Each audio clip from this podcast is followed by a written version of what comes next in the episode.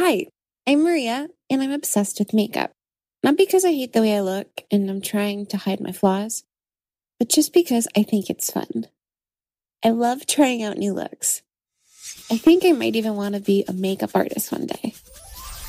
There was this guy at school, Steve, who started complimenting me on my makeup. And not in a pervy way, he just thought of it as art, like I do. And he thought I was a good artist. I couldn't believe it. For the first time, he said something. Steve is graduating soon. He's already 18, and he already has a part time job as a security guard and plans to go to the police academy. Why would he have time for a sophomore like me? But pretty soon, we were talking every day in the hall between classes.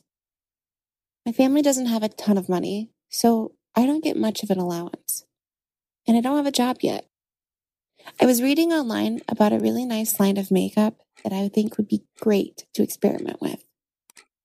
It's made of much better materials than the makeup I have now. And okay, maybe I was thinking that with these new products, I could get Steve to compliment me again. Problem is, problem is, this stuff costs hundreds of dollars. One day, I was at a store with my friends, Becca and Molly, and I saw that fancy brand of makeup I'd been eyeing online. I stopped to admire it and to bemoan the fact that I'd never be able to afford it. Just put it in your purse, Becca said. I stared at her, shocked. Are you serious? What? Becca shrugged. Molly and I have done it before. I couldn't believe it. Becca was a good student, and I always thought she followed the rules. Becca stole stuff? Molly said. It's pocket change to the corporations who make this stuff. It's not a huge deal. I mean, they were right. And if Molly and Becca stole stuff, and they were both good people, then maybe shoplifting wasn't such a big deal. After all, it was for a good cause my future career and impressing Steve. So, without thinking, I reached out and grabbed some stuff, shoving it in my bag. My heart was racing, but as we went toward the front of the store, I felt giddy. I'd actually done it. There in my bag were the products I dreamed of owning. I couldn't wait to get home and try them out. But a voice behind me suddenly called, Stop. Crap, Becca hissed. Run. She and Molly bolted, but as I started to run, the makeup fell out of my bag and slid across the floor. I froze, horrified. I heard footsteps behind me. I whirled around to find myself face to face with Steve. He was in his security guard uniform, and it dawned on me that I'd never asked him where he worked. He worked here. I was so embarrassed. I wanted to sink into the floor. He seemed embarrassed too. Were you planning to pay for that makeup? He asked. I, I, just say yes, you idiot. I told myself. But I couldn't make myself say the words. He and I both knew the truth. I'm sorry. I burst out instead. Steve looked sort of disgusted. I thought you were better than this. You never seemed like the kind of person who would steal. Tears were stinging my eyes. I've never done it before, I whispered. Just. I couldn't finish the sentence. It seemed so stupid to admit that I was so obsessed with this makeup that I'd done something illegal to get it. I guess Steve felt a little sorry for me because he leaned down to pick up the makeup and said, Here's the deal. I won't tell anyone this time, but you have to promise never to do it again. I promise, I said quickly. And if I catch you stealing from the store again, I'm definitely going to report you.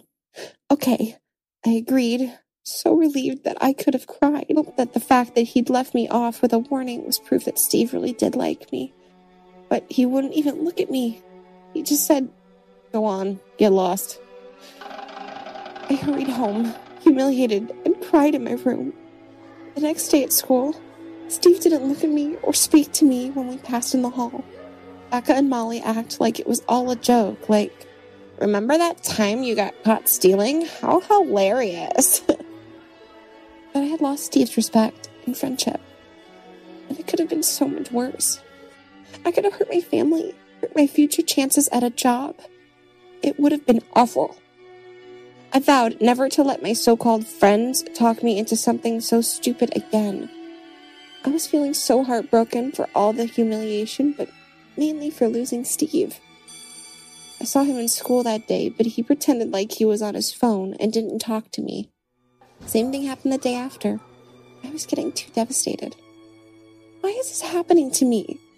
I really care about Steve and want to at least earn his respect and trust back. I tried to talk to him again, but it didn't work out.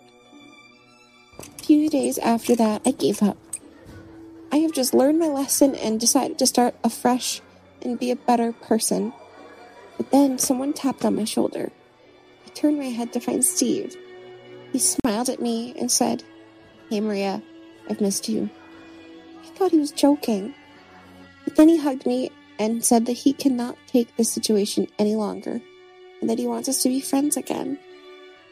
He said that he had been thinking a lot about me recently and doesn't want us to end up like awkward strangers. Then gave me a gift and asked me to open it. I opened it, and the only thing I could say was, Oh my god, Steve! In the bag, I found some of the stuff that I stole the other day. I was shocked.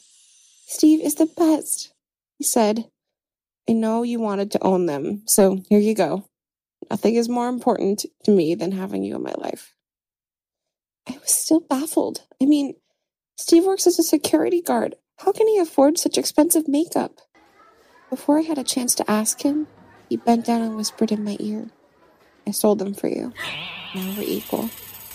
Anyway, I'm starving. Let's grab some food.